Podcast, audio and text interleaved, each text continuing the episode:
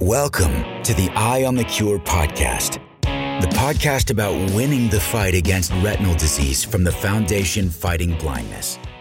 Welcome, everyone, to the Eye on the Cure podcast. I am your host, Ben Shaberman with the Foundation Fighting Blindness, and I'm very pleased today to have as my guest John Flannery, PhD at UC Berkeley, where he's a professor of neurobiology in the Department of Molecular and Cell Biology, and he's also associate director at the Helen Wills Neuroscience Institute. And he's also a scientific co founder at Videre, which is a gene therapy company that's in the foundation's RD Fund portfolio. And the RD Fund, for those of you that don't know, is our venture philanthropy fund for helping move companies into clinical trials. And I'd be remiss if I didn't add that John has been a member of the Foundation's Scientific Advisory Board for many years, for decades, and he's received funding from the Foundation over the years for a lot of different great research efforts, including gene therapy, some excellent work in gene therapy, and optogenetics, which is going to be the focus of our discussion today. And John, welcome to the Eye and the Cure. It's great to have you. Thanks, Ben. So, I've known you for many years and I've heard you talk, I've read your papers, but I don't know how you got started in this field or just in science in general. Can you go back to when, I don't know, perhaps you were a little guy at five years old and you were playing with test tubes? Can you tell us when you realized that you had a penchant for science and decided to get into research? And, and then what got you into uh, focusing on the retina? Yeah, I think this is a Woody Allen joke, right? I started out as a child.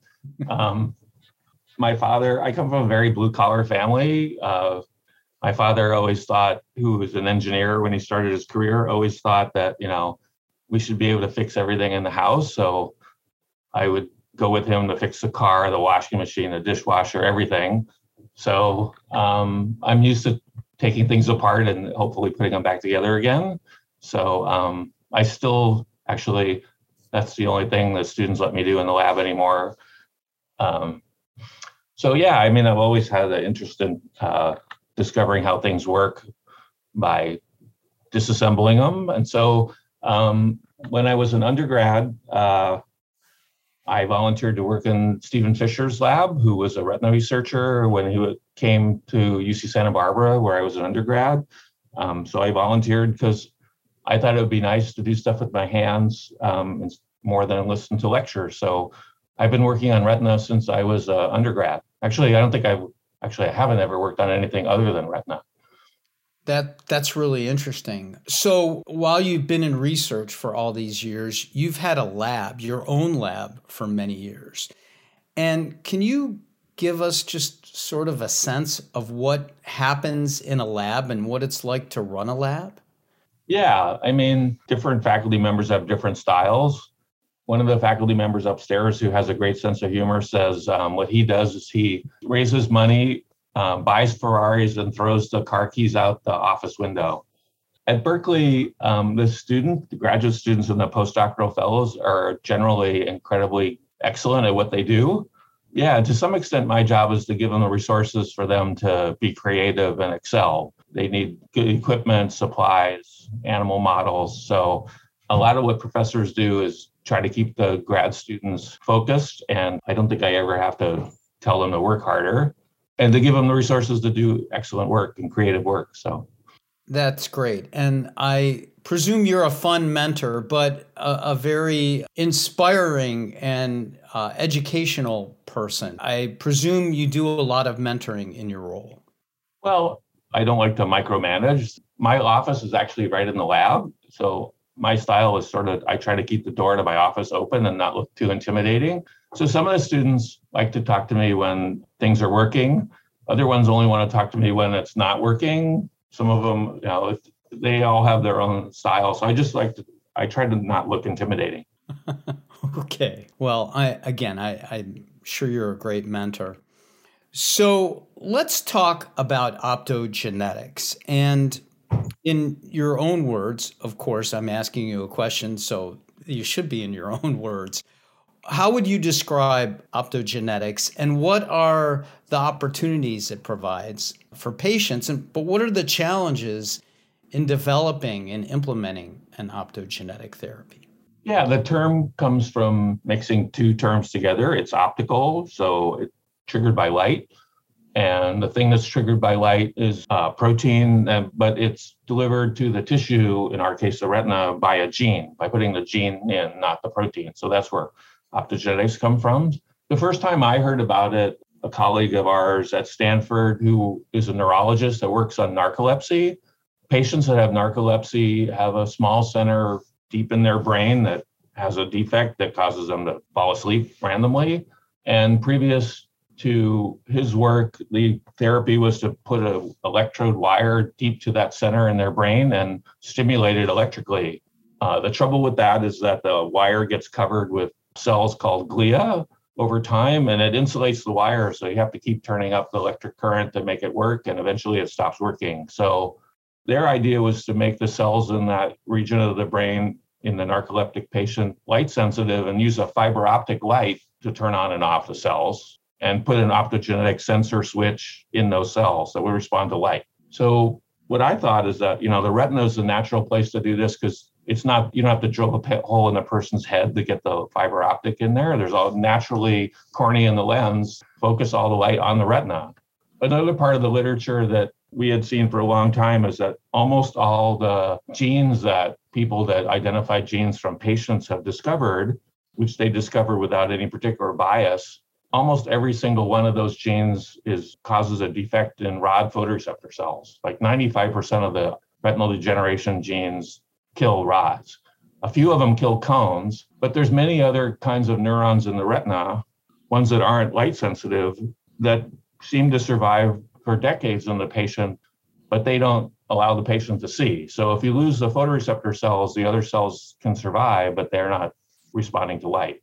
So the way those two marry together is that if you can take the second or the third neurons in the signaling chain and put in a new gene that makes them light sensitive, perhaps that would restore vision. So that's where the optogenetics concept came from. Several labs, including ours, had the same idea. It's a natural fit for optogenetics. So it's also a natural fit for many people have heard of the Spark LCA2 RPE65 gene therapy. That uses a virus to transfer a naturally occurring normal copy of the defective gene in LCA2 to the retinal cell where it's missing. So in optogenetics, you use the same sort of delivery mechanism, AAV vector. But in the case of this, you don't put in replacement gene for a defective gene, you put in a light sensing gene into a cell that wasn't normally light sensitive. So it's it's gene therapy, but it's not gene therapy to replace something. It's to put in a new thing. And in that way, in some ways, it has an advantage because the number of patients could be much bigger because you don't have to put back the exact gene that the patient has a defect in because there's at least 300 different defects that are known for RP. In fact, you don't even have to know what the patient's defect is because you're not replacing it. Yeah, that's, I think, one of the most exciting things for people with retinal diseases is it is gene agnostic and it has the opportunity to help people regardless of the disease and it has the potential to restore vision to people who have no vision left essentially and so I know a lot of the trials now are focused on helping people who have lost most or all of their vision with RP, but do you think it'll work for conditions like AMD and Stargardt disease, which are more of a centrally a central vision loss as opposed to losing outer retinal cells? Yeah, that's still an open question. Clinical imaging has gotten to be so sophisticated in the last couple of years, maybe decade, ophthalmologists get a very good idea of what cells are remaining in the patient's retina and where they are. So, in areas where in Stargardts or in macular degeneration, where the patient has a vision loss, we call a scotoma, they could have a big island in the center of their visual field. It can be randomly shaped. Some AMD patients can't see in the very center, but they can see in the edges. Some people have different areas of loss between the right and the left eye if you do careful imaging, you'll be able to ascertain whether or not they have surviving second and third order neurons in those areas where their photoreceptors are lost. So if they still have ganglion cells in the regions where they can't see, and those are intact and they're still connected to the patient's brain, optogenetics has the potential to fill in those areas because the cells that are targeted by the optogenetic gene therapy is the ganglion cells. So in many patients, it looks like by imaging that they still have the inner retina in the areas of the vision loss. That will still remain to be seen because no animal models that we work on to test the therapy have that kind of vision loss. All the mouse models lose vision uniformly across the whole eye. Most of the large animal dog and pig models have that. And there's very few primate models of RP. So it's still an open question that'll be resolved only when people start testing these therapies in patients of whether or not it can fill in the scotoma. Right. So there are obviously some excellent opportunities for optogenetics, again, in restoring vision to people who have lost really all their vision. And again, it's gene agnostic. But what are some of the challenges in implementing or really designing an optogenetic therapy? The challenges are basically the same as all the other gene therapies that are clinically being tested in patients for other photoreceptor diseases. There's ones for Ushers and Stargardt's, uh, LCA2, et cetera. So you want to deliver the gene efficiently. So the optimizing how well the virus carrier works, getting it to as many cells as possible, you'd like to use as low a dose as possible because you don't want to trigger the immune system by the optogenetic protein or the virus. So efficiency is important so you could inject less as minimal as possible.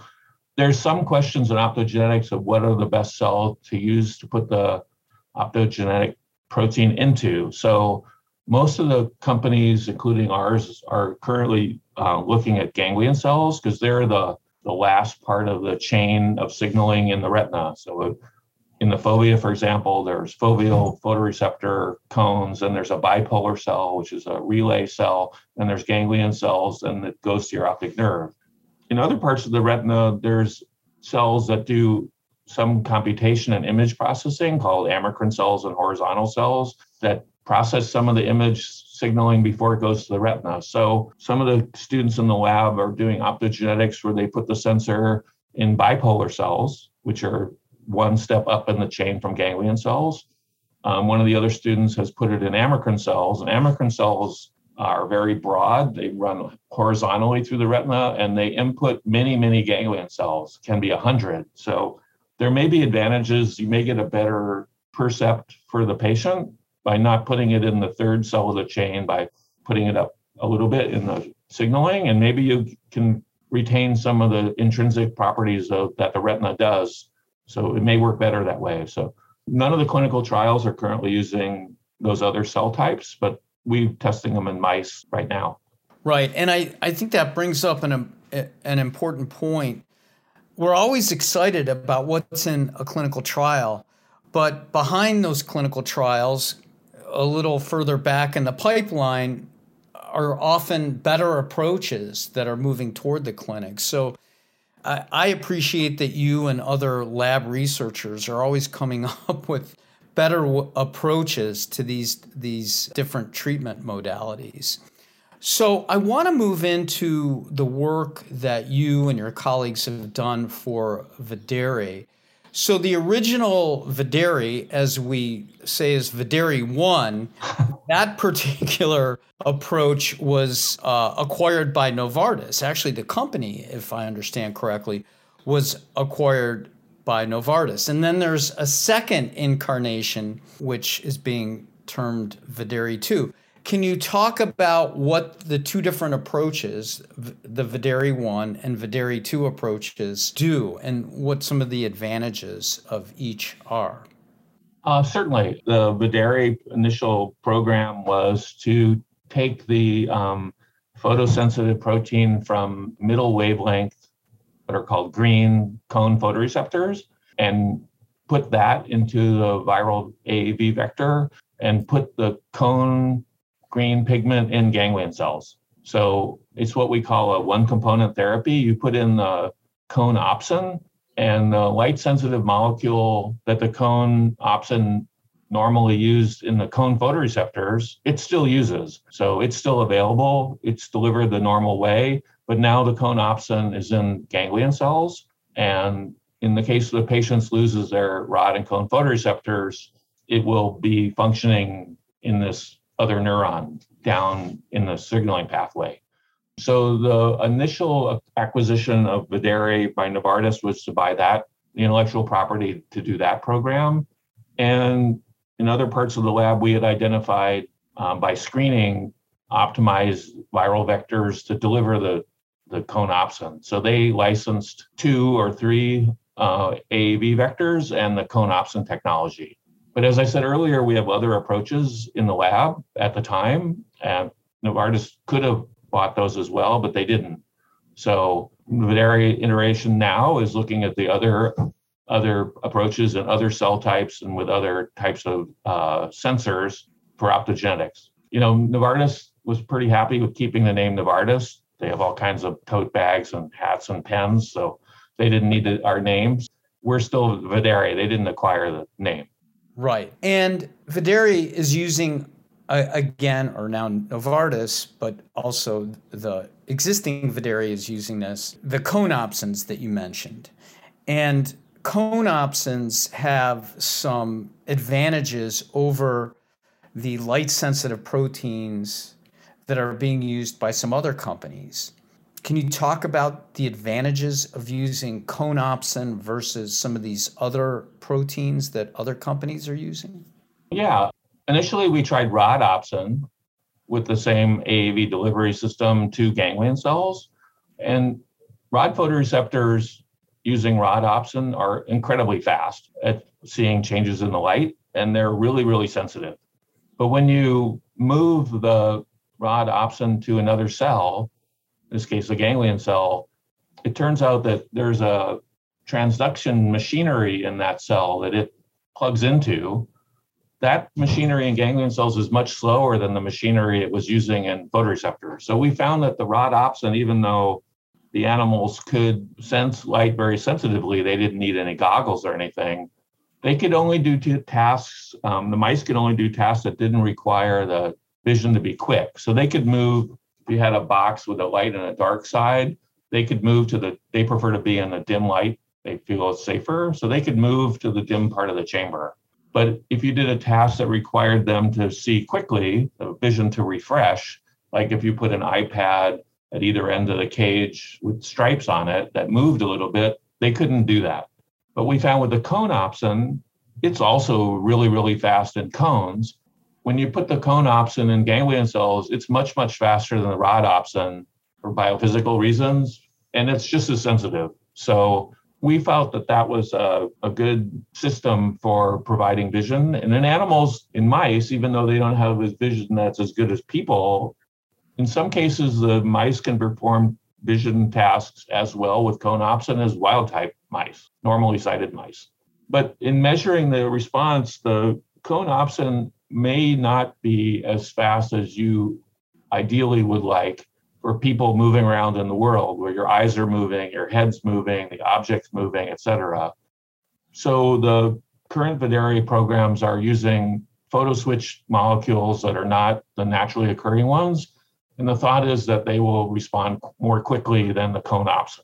Both those programs, the conopsin and the new Videre programs, uh, don't require any light intensifying goggles. So, for example, the GenSight molecule is a, called Crimson R. It's incredibly fast. There's no issue that it's going to not be fast enough for moving objects or moving around, but it's not very light sensitive. So that's what the goggles provide is they make the light brighter. So the the advantage, if I understand of the Videre approach is is that people will be able to see more in natural light without the need for these light intensifying glasses. And also that they should be able to perceive movement pretty accurately without blurring. You know, that's something I don't think we think about with vision is that healthy eyes that don't have retinal issues can see objects moving very well our eyes can respond quickly to the changing environment in front of us. I don't think we appreciate how well our our retinas and, and the rest of our visual system enable us to do that. So that's something that you have to account for in these optogenetic therapies. And it sounds like Videri, the two approaches, do that pretty well so that you can see movement without things being blurry. And one of the important things for the students and myself in the lab is to keep trying to understand how the retina works when it's healthy. And there's still many, many things to understand that aren't understood about how the retina works. But one thing that's clear is that if you stop the retina from moving, you'd have to anesthetize the person or the animal. Actually, the image goes away. So the way the retina is normally wired, it requires the image to be moving across the retina all the time. If you stop the eye from moving, the image actually disappears. So movement is intrinsic to the vision process. Interesting. I, I was not aware of that. That is uh, very fascinating. So, for my last question, with some of these more advanced optogenetic approaches, like what Videri is working on right now, what do you think people will be able to see if these therapies Uh, work as as planned? That's a great question. It's really difficult to answer. So far, all of our programs have been testing in animals, and you can only get the animal vision back to where it was wild type. And mouse vision is nowhere near close to what human vision is. Studies we've done in dog and pig models that has the same issue. With the dog models, you can design behavioral tests that the dogs will run a Y maze or things like that. Trying to get the pig models to do any behavior is like a comedy show. They just won't do it. And so I think from the patients will will be the first people to really tell you what they can see. We can make some calculations of what they can see. I think also patients' brains are very plastic, as we say. And so I think the patient's vision will get better the longer they use the device, the optogenetic sensor and or the headset, uh, goggles, et cetera. In the LCA2 trials, the patients get better with time. And from what we know about how the gene therapy works, the gene therapy doesn't really change much after about a couple weeks. It stabilizes, but the patient's vision changes, and that's their brain getting used to the new input. So um, I think in the few patients from GenSight that have been reported so far, it's very encouraging. But those patients have only used the goggles for a couple weeks. They seem to be seeing remarkably well. So I think they'll just get better. Uh, hopefully, for the other programs from the other groups, including ours, that the patients will get some vision restoration in a couple weeks. They should get a big gain in function. And then I think their understanding of what they're seeing will get better in the electronic prosthetics, that was definitely the case. The patients learned how to use a second sight device. With time, they got better and better.